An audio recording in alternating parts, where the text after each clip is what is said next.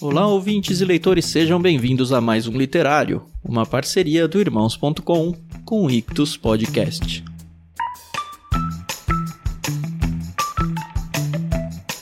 Eu sou o Thiago André Monteiro, arroba vulgutan, e estou aqui no meio das minhas férias para trazer para vocês um episódio que a gente gravou em maio de 2020 lá no Literário. Um livro que acho que a Carol não vai me deixar mentir.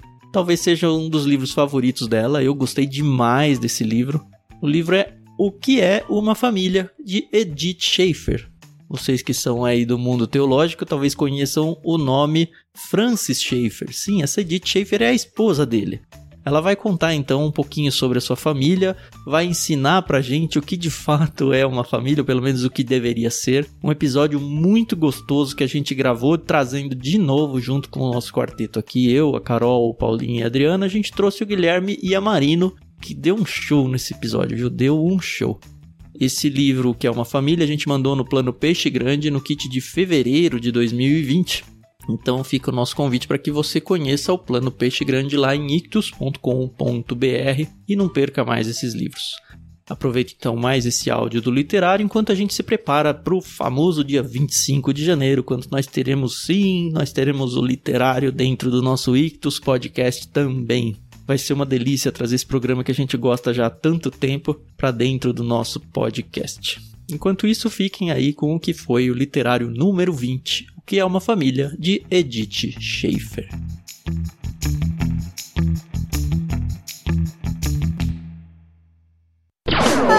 Podcast Irmãos.com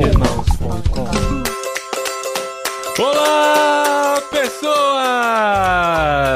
Podcastirmãos.com literário entrando no ar. Eu sou o Paulinho, estou aqui com o Guilherme Amarino, que teve a audácia de indicar dois livros no Clube Ictus e nós gravamos episódios sobre os dois livros que ele indicou. Olha isso, Olha o primeiro, hein? Isso! Eu não lembro qual que é o outro.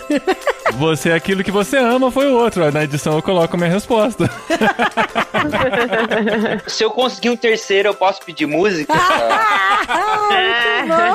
Eu sou Guilherme Amarino e eu estou aqui com o Thiago, que é o ermitão digital, a opção beneditina das lives, das redes sociais e de tudo mais. Só ciente. Caramba, muito difícil isso. mas pelo que eu entendi, eu tô recusando as lives. Mas não, eu só não tô sendo convidado mesmo. Ó, gente, se vocês estiverem procurando convidados pra live, encontrem nas redes sociais, vulgo Tan, que ele tá disponível. Nas não, na. É só o Twitter. No Instagram também você é vulgo Tan. Eu sou, mas eu não vejo. Ah, tá. Olá, eu sou o Tan e eu estou aqui com a Adriana, ou a Drica, como eu gosto de dizer. E hoje a gente vai descobrir se ela é mesmo ou não uma escoteira. Olha! ah, ao infinito e além, olha só. Não é, sempre alerta, sempre alerta. alerta. O Infinity Além é outra É, pronto, frase. já caiu por terra a minha máscara. Eu sou a Adriana e eu estou aqui com a Carol, que descobriu através do capítulo Abrigo no Temporal do livro que o Benjamin ainda vai sofrer muitas enfermidades. Olha só. Eita, boa notícia, boa notícia, Carol. Sofreu copiosamente por 10 dias. Eu sou a Carol e eu tô aqui com o Paulinho. E ele ficou todo chateado que na última não sabia o que falar e Paulinho não sei o que falar. Mentira! É... eu sou a Carol e eu tô aqui com o Paulinho. E lendo o que é uma família, eu vi em alguns exemplos de família e a família de Gaspari com certeza foi uma delas. Olha que lindo. Espero que nas partes boas, né? É, Olha não só. nas enfermidades, né? Sim, É, assim, nas partes boas, mas eu falo que se a gente tivesse um vaso de planta aqui, com certeza nos acessos de fúria o Paulinho jogava É. no chão. Não, mas isso que você falou, Carol, é verdade. Teve algumas. Olha, só da experiência da gente ter ido na casa deles aquele dia que a gente fez a gravação do podcast, de verdade, assim, várias vezes me veio à mente o que provavelmente é o dia a dia de vocês aí, pelo que a gente pôde Olha acompanhar em um- uma Não, tarde vou juntos. posso falar, naquele primeiro almoço que a gente foi, como Ah, eu fiquei não. impressionada quando a Dri tirou um monte de coisa da bolsa dela pra entreter os meninos. Nossa, eu achei fantástico, fantástico. A Tri é a Edith Schaefer desse certo, olha É, aí. olha só. E a gente tá aqui pra falar sobre o livro que nós lemos nesse mês em parceria com o Clube Ictus. Livro enviado pelo Clube Ictus, indicado pelo Guilherme Amarino. O que é uma família da Edith Schaefer. A gente confessa que quando recebeu ficou naquela, "Oh, mais um livro sobre família, mas a gente vai Não, imagina, foi pior ainda. Quando eu recebi, eu falei, eba, esse vai direto pra venda. Uh! Você quer vender o livro. É. Oh, isso é tá, verdade, tá já tá vendido, vendido inclusive, já A tá Ellen reservado, aí, ó. mas a gente pôde ler antes de A Ellen me Enviar? autorizou a abrir o livro, e riscar, fazer anotações, e fazer as anotações exato. pro programa. Aham. E a gente vai falar sobre esse livro aqui hoje. Eu espero que a gente consiga condensar em um programa, porque o desafio vai ser grande.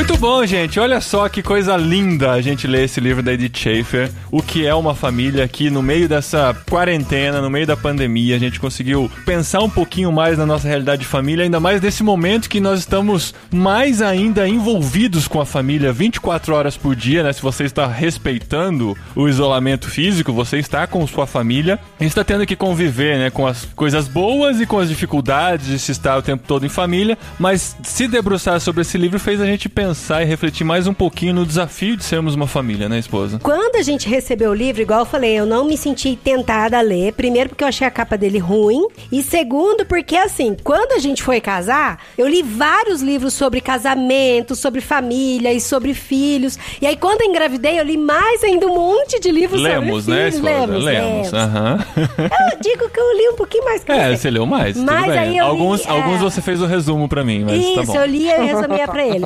E aí eu li bastante, né? Aí eu peguei e falei pro Gui, eu fiquei intrigada. Eu falei, Gui, por que você indicou esse livro no Clube Ictus? E eu gostaria de ouvir a resposta E dele. assim, porque o Gui, o Gui é uma pessoa assim, que eu admiro pra caramba, bem antes da criação do Sola, lá na época da igreja. Bem antes da fama, lembrava. né, gente? Bem antes da fama, mas porque é, ele tem, ele lê muito e ele sempre tem muitas boas indicações. Inclusive, eu já até falei no programa, o livro Discípulo Radical eu conheci por causa dele. E aí eu falei, não, eu vou, acho que o Gui tem alguma coisa boa pra falar sobre o livro. E você lembra o que, que você respondeu, Gui? É, talvez eu não lembre as palavras exatas, porque minha memória é uma droga. Mas eu tava na época de casar também. Esse livro veio em boa hora, a gente tava selecionando esses livros de casamento. Eu já tinha lido vários, então. O livro do Jaime Kemp, que é o famosão. Livro do Quando Dois Pecadores Dizem Sim. Aquele livro do Timothy Keller, né? O Significado do Casamento. E aí Aham. veio a propaganda desse livro que tava pra ser lançado na Monergismo. E eu já conhecia, eu sei muito bem quem é o Francis Schaeffer. E conhecia a Edith Schaeffer de ouvir falar, de ouvir palestras e tal, por causa de Labri, né?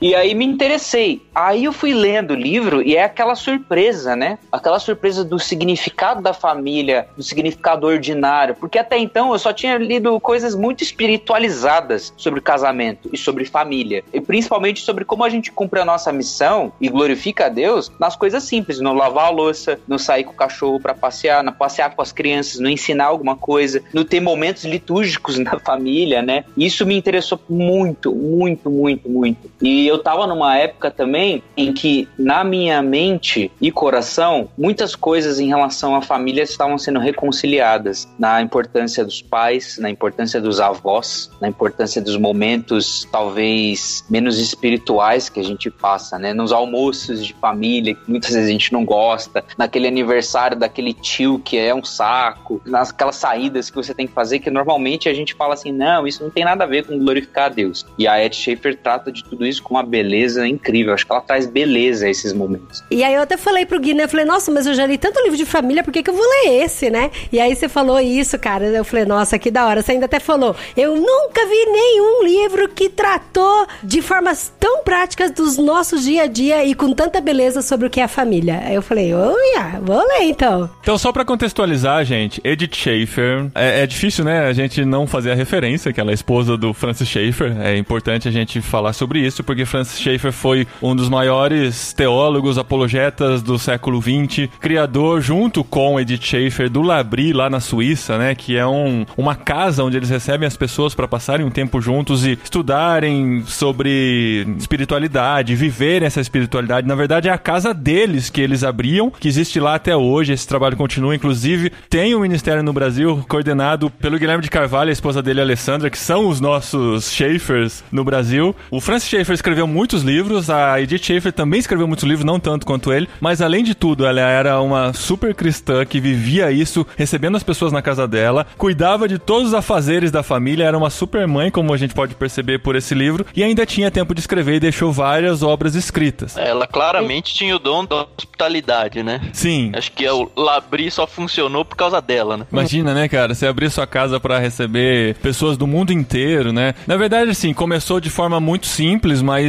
o trabalho teve uma notoriedade muito grande, né? O Schaefer chegou a dar entrevistas para revistas internacionais, para Time, tudo mais. Então ele acabou ficando muito famoso e junto com ele sempre tinha a Edith, que era uma mulher que estava com ele, mas também tinha o seu protagonismo em toda essa história. Através dessa obra que ela deixa aqui, o que é uma família, acredito, através dos outros livros que ela deixou escrito também, a gente consegue se imaginar junto com ela vivendo, porque ela trata de coisas muito do cotidiano e ela fala de detalhes, muitas vezes até passam despercebidos por nós, mas para a pessoa que tem o talento de transformar a vida em histórias, a gente consegue experimentar um pouquinho do que ela tá vivendo, né? E não é de uma forma romântica, né? Não é aquele jeito, ah, a minha vida é perfeita, o meu marido é perfeito, os meus filhos são perfeitos. Uhum. É de uma forma que realmente, os exemplos que ela dava, os negativos principalmente, tá bom? Eu me vi neles. Esse livro para mim, ele ficou muito especial. Eu acho que pelo momento que a gente tá vivendo, sim, como vocês falaram, de estar no convívio com a família, longe de outros parentes, né, como os pais e minhas irmãs, por exemplo. E ao mesmo tempo, eu tô com um filho pequeno, né? O Benjamin tá com um ano e quatro meses. Eu já sabia dessa importância, né? Mas eu chorei em muitos capítulos porque, como o meu exemplo, o exemplo do Fernando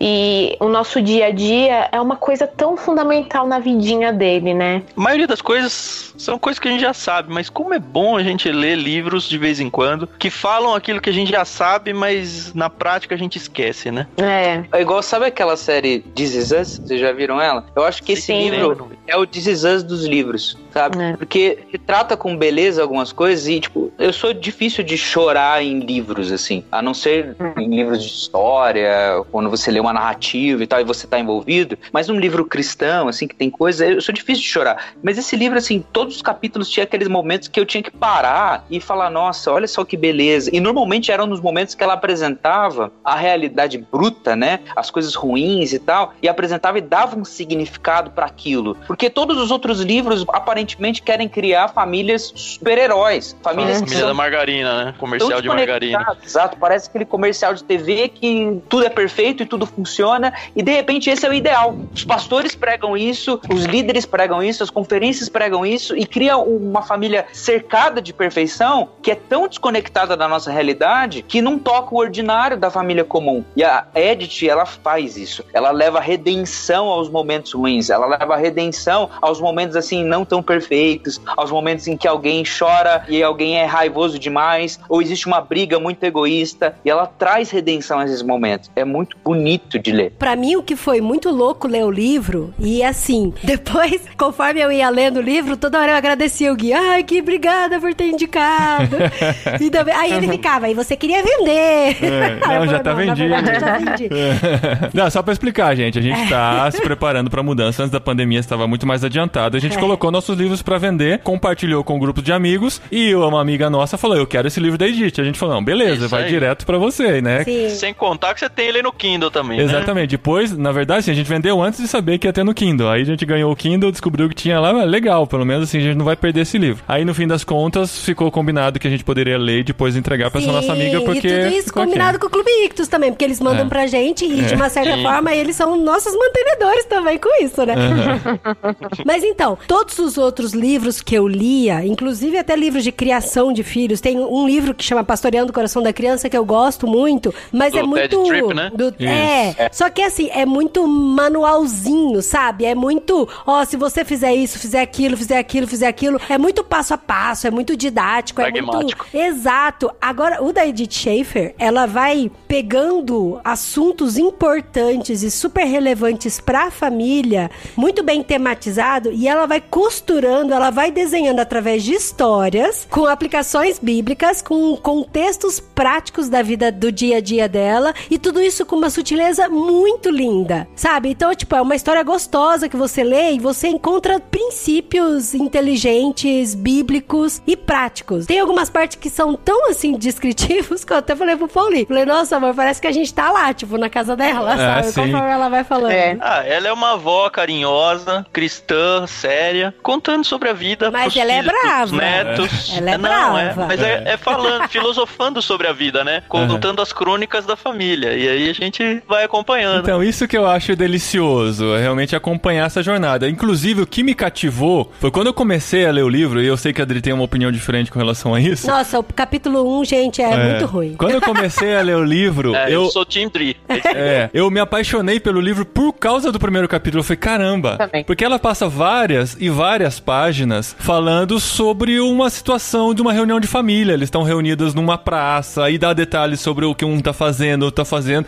E parece assim, a, a qualquer hora ela vai começar a falar do assunto, a qualquer hora ela vai começar, mas não começa. Começa, e, cara, e ela vai é. divagando, e ela vai entrando na casa, e as pessoas chegando e tal. De repente ela tira uma liçãozinha, um parágrafo, uma liçãozinha, depois ela volta pra história. Eu falei, nossa, Então, gente, que delícia parece isso. conversa de vó, sabe? A minha avó era assim. Minha avó, a gente sentava no fundo, aí ela conversava. Ela falava, não, porque eu assisti aquela novela e falava sobre isso. Sai daí, menino, de cima da árvore, que não sei o que. Aí, então, aí na novela, o mocinho encontrou, ô, Márcia, tira o bolo do forno. Que eu... eu- Meu, era isso o livro. Eu falei, cara... E eu fiquei triste porque os outros capítulos não foram Ai, exatamente, apesar de terem histórias, bastante histórias, mas não seguiram a mesma linha. É, isso fica de alerta. Se você é daquelas pessoas que desiste do livro porque não gostou do começo, é tipo assistir o Breaking Bad, assim. Avança um primeiro, segundo capítulo, porque depois você se vicia. Se não desistir antes, você não chega lá. A experiência que eu tive foi parecida com a do Paulinho, assim, porque eu vi na Edit, no jeito dela contar histórias, e até, desculpa aí se eu não consegui falar até o final. A minha avó, ela faleceu em 2017, justamente quando a gente tava lançando a música do Sola 126. Então teve um processo, assim, de uma semana bem dolorosa, assim, pra gente, de ir vê-la no hospital. Eu passei os dias e noites lá com ela no hospital e tudo mais, e a minha avó era uma pessoa que trazia pra família essa porção de conexão das escrituras com as coisas ordinárias. Então a gente, quantas vezes eu aprendi sobre tenho que cumprir votos que eu fiz, que é algo que o apóstolo Paulo fala, algo que em Provérbios você tem, com a minha avó fazendo bolo de fubá e eu esperando ali, auxiliando ela na cozinha dela. Quantas vezes eu escutei alguma coisa sobre as verdades cristãs, as parábolas e tudo isso durante os almoços de domingo na família. E quantas vezes isso foi importante pra mim? Eu acabei perdendo ela em 2017. Então, ler esse livro meio que trouxe memórias ativas de quem ela era e do que ela trouxe pra nossa família como um todo. Da união que isso proveu, das vezes que a nossa família se encontra e o quão é importante essa preservação das memórias, né? A capacidade que a gente tem de, à medida que o nosso legado vai continuando, nos filhos, netos e bisnetos, você espalha o evangelho. E, nossa, isso é de uma beleza tão ímpar que muitas vezes a gente é absorto, né, em rede social, em trabalho e tudo mais, a gente vai deixando as gerações passadas para trás. A gente vai deixando o legado dos nossos pais e avós simplesmente porque, ah, já passou e tudo mais. Mas esse livro me fez, tipo, ter tapas e tapas na cara da importância que a preservação do legado familiar tem na nossa vida, sabe? Tanto na formação do ser humano, né, e acho que no capítulo 4 ela vai falar muito nisso, quanto no abrigo, e é o capítulo seguinte, né? O abrigo no temporal, a garantia da família ser a nossa segurança. Tipo, quantas vezes em momentos de apuro eu fui abandonado pelos amigos, mas quem tava lá do meu lado? Ou meu irmão, ou meu tio, ou a minha avó, meu avô, Uhum. sabe? Isso traz uma concepção de vida cristã, assim, pra gente muito, muito significativa, muito significativa. É uma das frases assim que eu mais guardo do meu pai, ele sempre disse isso a vida vida toda eu ouvi dele é que a família é um porto seguro. Assim, eu lembrei muito dessa frase quando eu tava lendo esse capítulo aí da segurança, né? É o quinto, né? O abrigo no temporal. Que, cara, não importa o que aconteça, você tá com a porta aberta para dentro da sua casa, da sua família, e aqui você vai ganhar segurança. Uma coisa que me bateu muito forte no livro e que eu fiquei assim, caramba, eu preciso parar de ler agora, deitar na rede, olhar para o céu e, e respirar fundo, é que às vezes a gente entra no modo automático de criação de filhos, no modo automático de relacionamento com o esposo, de relacionamento com os pais, tios e avós, e a gente às vezes esquece do tanto que isso deveria ser prioritário nas nossas vidas. E aí o livro para mim foi muito claro isso na formação das bases nucleares familiares, principalmente aqui o núcleo mais interno que somos nós, né, pai, mãe e os filhos, e depois estendendo isso para os tios e avós e, e parentes, de como a formação e a solidificação desses laços, biblicamente falando, de também características idôneas, de bom caráter, de serem realmente sal e luz na sua definição bíblica, do tanto que isso transforma uma sociedade. E que se a gente tivesse a noção dessa importância, a gente daria muito mais prioridade. E para mim o livro é muito legal, porque muitos questionamentos, eu não sei se a Carol já passou por isso, mas assim, de às vezes eu me olhar no espelho, tá certo que eu sou esposa, eu também trabalho, faço home office e tal as coisas, mas às vezes eu olho e falo, cara, eu sou só uma mãe, eu sou só uma é. dona de casa. E aí ela terminava sempre assim: você é uma dona de casa? Não, você é uma curadora é. de memórias. Você é apenas uma mãe? Não, você é uma pessoa que mantém a criatividade da sua família. E aí eu falava, Sim. cara, que da hora. Então, às vezes a gente esquece dessa importância gigante que tem na formação tanto da família, mas não só da família. Eu sei que o livro chama O que é uma família e talvez em alguns aspectos a Edith Schaefer ela deixou isso até mais sutil do que tão escancarado,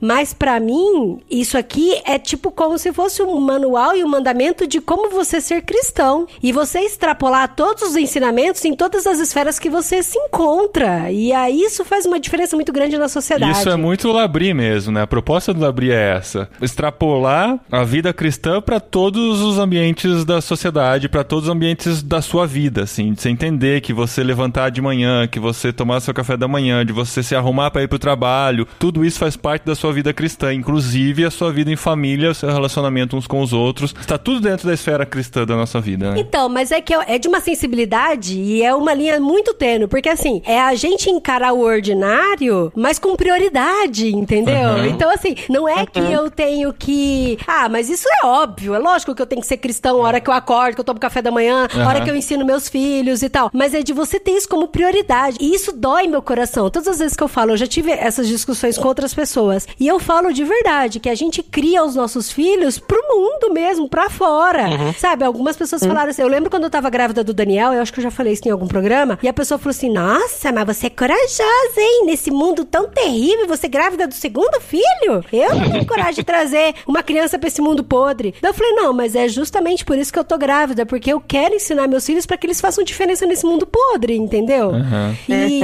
A palavra que me veio muito à mente ao ler esse livro, é uma palavra que tá na moda, até clichê já, de tanto que a gente usa, mas que eu acho que descreve bem o que ela tá querendo passar nas intenções dela, que é a intencionalidade. É o que a Adri uhum. falou, de pegar o que é ordinário, que muitas vezes está no nosso piloto automático, e pensar como que a gente pode alterar essa realidade para que ela tenha mais significado. E não seja somente algo que a gente faz só por fazer e vive só por viver, porque está no piloto automático, né? Então uhum. isso exige muita preparação também e exige muita intenção em fazer aquilo, de não deixar só no piloto automático. Porque tem aquele instinto, né, que se diz, né? O instinto materno, o instinto paterno, aquelas coisas que a gente já vai aprendendo de geração para geração e vai só repetindo, mas tem também a questão de nós sermos intencionais naquilo que a gente faz dentro da nossa família, para que não seja só uma mera repetição de coisas que a gente sempre viu fazer, né? Eu tava lendo o livro e passou um trecho, eu tô com filhos, dois filhos em casa, né? O Lucas tá com 10 anos e o Daniel tá com 3, e agora eles estão brincando muito, assim, até por estar tá o tempo todo em casa. E brigam muito, porque são dois meninos e é, eu tô em GR, né? Eu falo, os dois.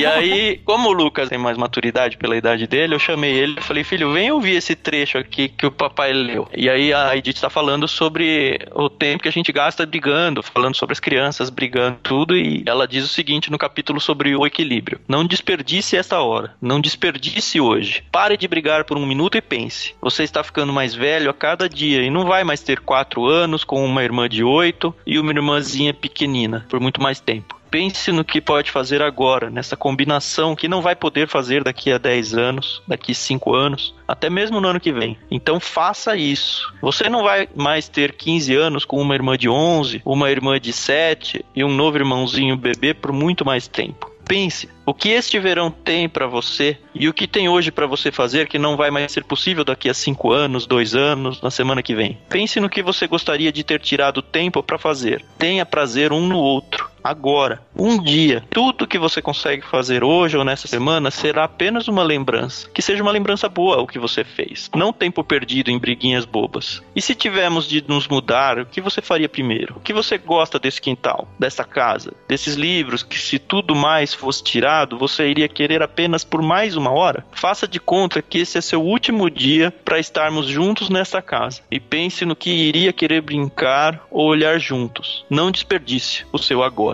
E aí, assim, eu falei com o Lucas, falei um pouco da minha experiência de ensino médio e, e, faculdade, que eu tinha muito certo na minha cabeça de que eram momentos mágicos na minha vida e que eu tinha que aproveitar cada minuto da vida ali. E de fato eu aproveitei, assim, dentro do que um cristão deve fazer, né? Mas eu aproveitei muito cada minuto. Eu falei, filho, que você lá na frente olhe para trás com saudade daquilo que você fez, porque você decidiu fazer e porque foi muito bom, não com aquele arrependimento de que, puxa, eu devia ter feito isso e não fiz. Porque a oportunidade é um trem que passa e você embarca ou não embarca. É, Carpe Diem, né? É, Carpe Só tem cuidado com o Carpe Diem. na minha... Ah, é, então, vai cuidar. Dentro do, dentro do Deus aí. É. E aí foi muito legal, porque deu uns 10 minutos, eu vi o Lucas ajoelhado no chão, abraçando o Daniel de três, falando: Dani, eu amo muito você, viu? E aí abraçando ele. Nossa, cara, é Ai, impactante. que fofo. E falando agora, eu fiquei imaginando vocês aí, o Adri e o Paulinho, que vão passar por uma situação de sair de casa e hoje é o último dia. Se a gente tivesse mais um dia, como vai estar o coração de vocês, né? Para, gente. Não fala isso agora, não. Senão eu não consigo Ah, é, continuar. a gente- Mas assim, só pra vocês verem o que é esse livro, assim. Ele é esse misto de emoções, alegria, tristeza, dor, tudo junto o tempo todo. É uma delícia ler ele.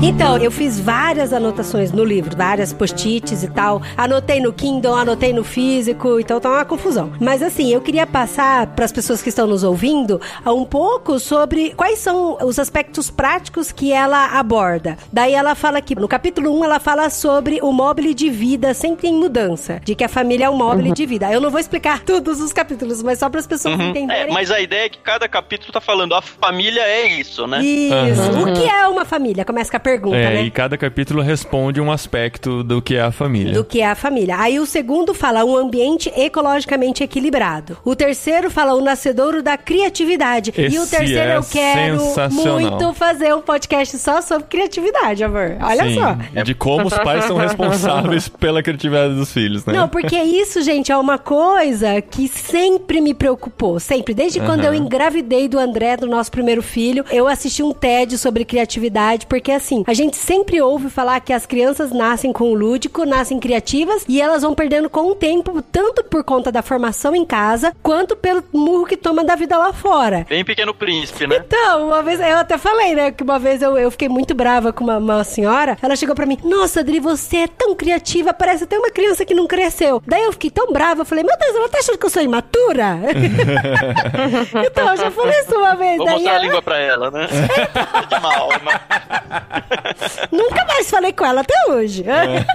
e aí, aí daí depois eh, eu contei isso no, num grupo que eu faço parte de comunicação. E eles falaram, não, Andri, mas ela tava te elogiando. Eu falei, ah, que bom. E é isso uma coisa que sempre me preocupou, né? A questão de você manter a criatividade e o lúdico na cabeça das crianças. E aí o próximo capítulo é Centro de Informação de Relacionamentos Humanos, que uau também. Também. Nossa, eu até peguei um trecho e coloquei num grupo que a gente faz parte. Aí eu falei, não, gente, essa parte é sensacional. Aí tem o capítulo 5 que fala do abrigo no temporal. Nesse capítulo 5, ela dá tantos detalhes de cuidados físicos e É muito as crianças quando se machucam, algum E membro a da família. febre que molha o corpo, Não. você ter que tirar e colocar um pijaminha quentinho. Ela, ela dá dicas medicinais mesmo, assim, é né? Dicas bom. médicas de cuidado. Ah, eu, Muito como farmacêutica, eu amei todas, né? Aí ela é muito aquela avó que tem a receita da família mesmo, né? É. Muito, O, o muito. chá de. O chá não. O, a, a arnica que você passa não sei onde pra curar não sei Ah, o quê. até o tratamento de idosos, de cama, que você precisa dar um. como que dá um Sim, banho como numa que dá um pessoa banho na, na cama, cama. quantas toalhas É. você traz, umas coisas meio É. Pode cansar um pouquinho, tá? Pode cansar um pouquinho É. esse capítulo, mas se você tiver paciência, vale a pena.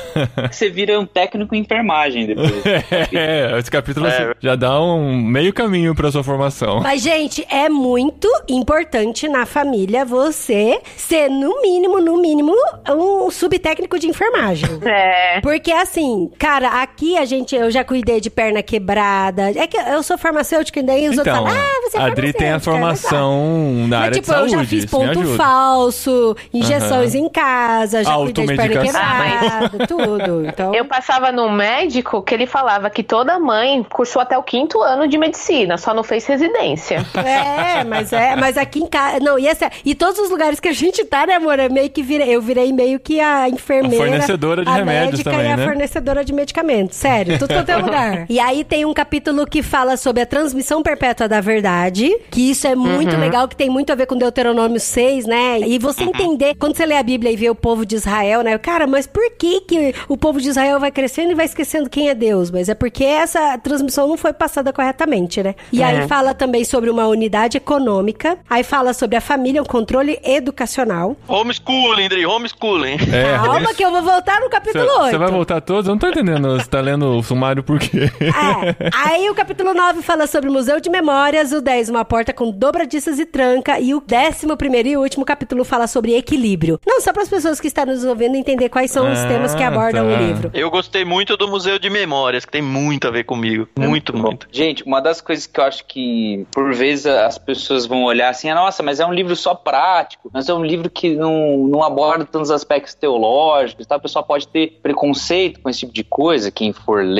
né, ou quem tá ouvindo o podcast e tudo mais, e às vezes a gente perde essa concepção de reverência bíblica. E o Schaefer, a Edith, tanto o Francis também, eles têm uma reverência com a literalidade da Bíblia muito grande. Se você olhar no apóstolo Paulo, na primeira carta a Timóteo, né, capítulo 5, versículo 8, fala assim: se alguém não tem cuidado com os seus, especialmente dos da própria casa, tem negado a fé e é pior do que o descrente. Ela Olha usa só isso no livro, né? ela usa. E olha só o peso que tem, cara. A pessoa que não cuida da sua família, não se importa com isso e pensa assim: ah, não, a dimensão familiar é melhor eu servir dentro da igreja, é melhor eu ser missionário em algum lugar. São coisas muito boas. Mas se você faz essas coisas e não cuida dos seus, da sua casa, a consequência, o apóstolo Paulo falando, tem negado a fé e é pior do que o descrente. Então esse livro não é só importante, esse Uhum. livro é crucial, que nem a Adri falou. Ele é um como ser cristão. E as pessoas tendem a fazer aquela dicotomia, até pelas palavras de Jesus, de que, ah, você tem que me colocar na frente, se você não aborrece a sua família antes de mim, você não pode me seguir. Ela aborda um trechinho disso, e aí tem um parágrafo que, é assim, foi a primeira vez que eu vi isso escrito. Ela diz assim: deve haver equilíbrio entre colocar o Senhor em primeiro lugar, segundo o reconhecimento da outra pessoa, e colocar o Senhor em primeiro lugar ao conceder o primeiro lugar à família. A família é dividida porque o marido ou a mulher, ou os dois, põem em primeiro lugar o Senhor, em algum tipo de trabalho cristão, a ponto de os filhos jamais virem primeiro e o relacionamento do casal nunca ser o mais importante, não será colocar o Senhor em primeiro lugar. Ele nos deu a responsabilidade de cuidar de forma contínua da união da vida da família. E assim, é muito difícil dizer isso diante daquele outro versículo. Ela vai interagir com aquele versículo que diz que não, tem que me aborrecer o pai e a mãe, eu tenho que ter Deus na frente e entender a coisa da perspectiva que eu considero correta. E o que eu acho muito legal é que em vários momentos ela fala que é impossível você construir uma família perfeita, que é impossível você instruir perfeitamente os seus filhos e que é impossível você ter o perfeito como atingível. Porque nós somos seres humanos falhos e que nós não atingimos a perfeição, mas que esse deve ser o nosso alvo e que é importante isso e que a gente tem que buscar e tem que ser prioritário. É importante que não é uma fórmula de sucesso, né? Ela não tá dizendo assim, faça isso e vai estar Sim. tudo certo.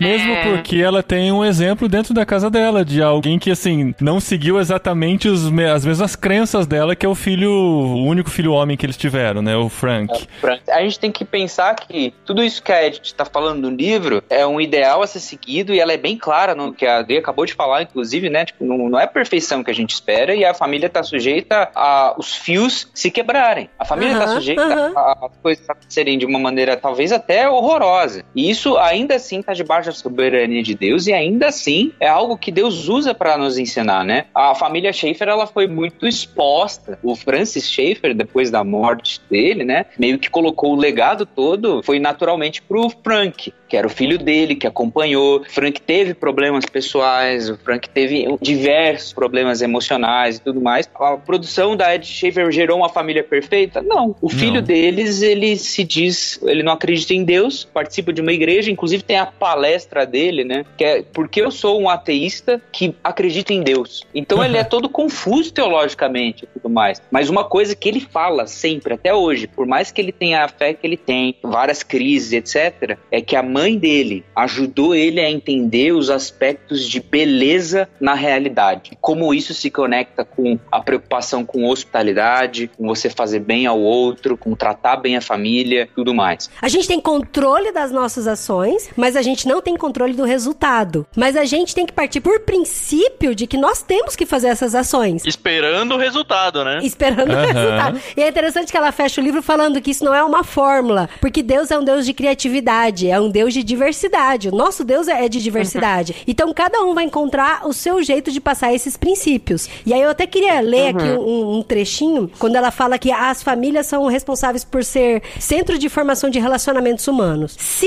as famílias fossem, ainda que parcialmente, o que deveriam ser, espalhadas por todo o mundo, elas constituiriam centro bastante eficientes para a formação de bons relacionamentos humanos. O propósito de restaurar as famílias que se perpetuam por meio da união entre suas gerações consiste no propósito de fazer algo fundamental sobre a problemática das relações humanas. A solução para brigas, discussões, diferenças de opinião, grosserias proferidas por outra pessoa, tratamentos injustos, atos de egoísmo, desdém para com os direitos de outra pessoa, não consiste em se separar e procurar outros seres humanos com quem viver, mas se deve reiterar a necessidade de compreensão e procurar encontrar soluções possíveis, mesmo que não sejam perfeitas. Alguém deve ser desafiado a orar ou planejar algo realmente lindo como surpresa, mesmo antes de a situação desagradável chegar ao fim. Então, cara, é um núcleo de relacionamento, aquela família que entendeu o seu propósito de ser um- um- uma ponte, de ser um canal de relacionamento como um pacificador, ela vai tentar, através da sua criatividade, de toda a sua bagagem construída dentro da família, sua bagagem construída através do conhecimento da palavra de Deus também, de ser essa ponte de resposta para acabar conflitos, com palavras grosseiras, na diversidade de opiniões. Olha que coisa mais atual! E o livro foi escrito, sei lá, em 1975, né? 75, é. Como que pode, cara? E eu achei legal, assim, que ela usa um exemplo bíblico maravilhoso e é uma das minhas histórias favoritas, que é a história de Timóteo, né? Que fala tanto da fé da mãe dele, da avó. E eu sempre me pergunto, né? Por que, que não fala do pai do Timóteo e só fala da mãe da avó? E como elas tiveram esse peso, né? Na vida ministerial dele, do menino Timóteo para depois o homem Timóteo. Então a gente vê que esse negócio da família, óbvio, é bíblico, né? Mas é uma coisa que foi realmente planejada por Deus. Só de pensar assim,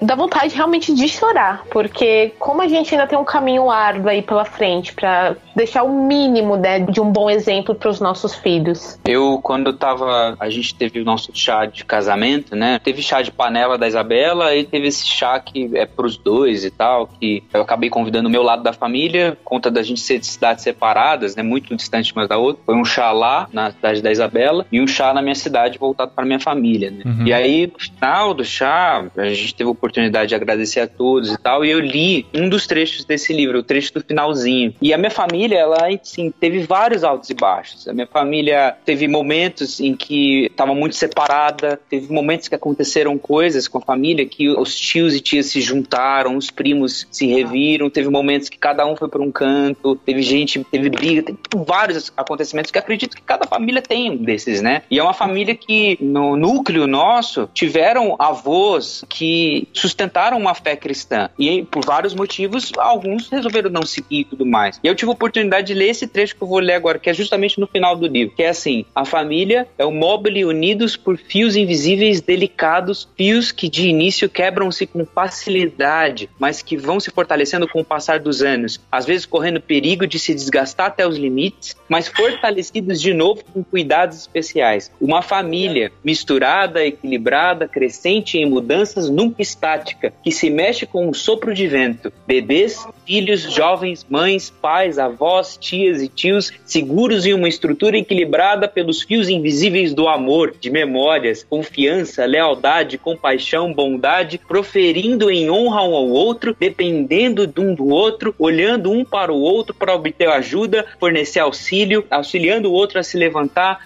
suportando pacientemente um pouco mais as faltas uns dos outros, cada um compreendendo um pouco mais o outro com o amor que tudo espera, tudo suporta, sem jamais falhar. Continuidade, finos fios invisíveis que se transformam em metal fino e invisível que suporta grandes pesos e dá liberdade de movimento. Uma família, saber sempre que, se um fio se desgastar e ficar penso, temos a ajuda do especialista, o pai, de quem toma o nome toda a família no céu e na terra. Uau! Cara, é muito lindo, é muito lindo isso Um minuto de silêncio pro final desse livro.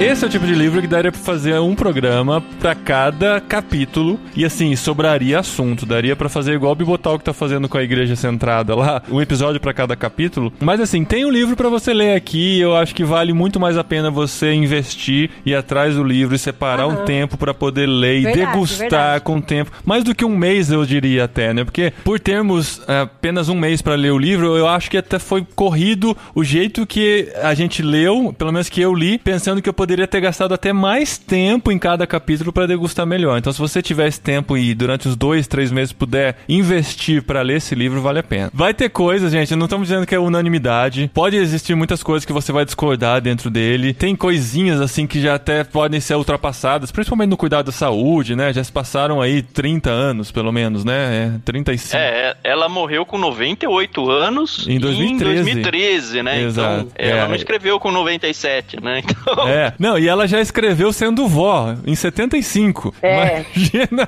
quanto tempo ela não foi vó, bisavó e tal, né? E o Francis Schaeffer morreu bem antes, acho que ele morreu em 80 e alguma coisa, né? 84, 85. E morreu velho também, né? Morreu bem.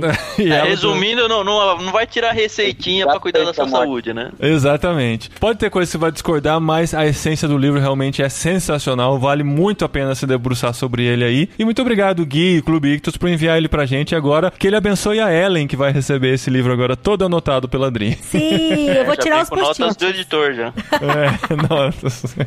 Muito bom, gente. Esse foi o nosso episódio do Literário desse mês. E a gente ainda não decidiu o próximo livro, porque, assim, não que o Clube Ictus esteja atrasado, mas a gente grava. Não, não, não, vamos falar aqui que tá não. atrasado. Não, tá chegando na hora. Mas a gente grava a cada quatro semanas e o mês tem um pouquinho mais do que quatro semanas. Eu recebi a notificação de que ele está a caminho, mas ainda não chegou. Então vamos esperar chegar o Clube Ictus desse mês pra gente decidir. A gente coloca no Instagram qual o livro que a gente vai ler já nesta semana e também fala no próximo episódio do podcast irmãos.com pra você acompanhar e ler com a gente. Paulinho, tá dizendo que entregou aí pra vocês, viu? É mesmo? É, veja aí, abre o celular. O correio está aqui. Entrega efetuada às 14h42. Durante a nossa gravação, né, filho? Não tem como. Mas é isso aí, gente. Não esqueça, se você ainda não conhece, clubeictus.com.br, ouçam os podcasts do Ictus, Ictus Podcast. Ache em todas as plataformas de podcast, também em irmãos.com. E se você for assinar, use. O pessoal geralmente não usa porque não quer o Uh, desconto. ninguém quer 10% de desconto. Mas usa o código promocional IRMÃOS para ter 10% de desconto na primeira mensalidade e receber todo mês livros selecionados tanto no Clube Ictus quanto no Clubinho Ictus, de acordo com a idade do seu filho, para você ter leituras incríveis aí em família, principalmente nesse tempo de quarentena, né? A gente tem que aproveitar bastante esse tempo para ler bastante. E olha, eu queria agradecer de novo o Gui por ter ter me apresentado a Edith Schaefer, que eu não conhecia, e agora eu quero ler o segundo livro dela, do casamento, que eu não sei o nome. É. Esse livro chama Celebração do Matrimônio. Esse livro aí também tem as ideias assim que pode gerar cabelos em pé em algumas mulheres do coisa. Mas a Isabela leu o livro, é, eu li depois dela e ela que recomendou pra mim. Ela leu durante o nosso noivado. Ela adorou o livro e é muito prático também. É, é tipo algumas coisas muito parecidas com o que é uma família. Olha, eu vou perguntar pra ela então, vou falar, Isa, por que que a gente deve ler esse livro? Ai, ai, aí vai convencer, a gente vai ter que fazer um podcast Aí- sobre aí isso, vai dar trabalho. é. Obrigado, pessoal. Muito bom estar aqui de novo. É uma parceria assim, dada por Deus pra gente aqui do Ictus. E conheçam mesmo o nosso podcast, dá uma chance lá pra gente. Segue a gente no, no Twitter, que é só isso que eu sigo mesmo. Arroba Vulgutan sou eu. E se você seguir, vai ter o link pra todos os participantes aqui desse podcast lá num, num dos meus posts. E ó, isso aqui não é uma live, mas eu gostaria de pedir pro Guilherme Marino terminar tocando uma música pra gente. Cada vida melhor. Uma família.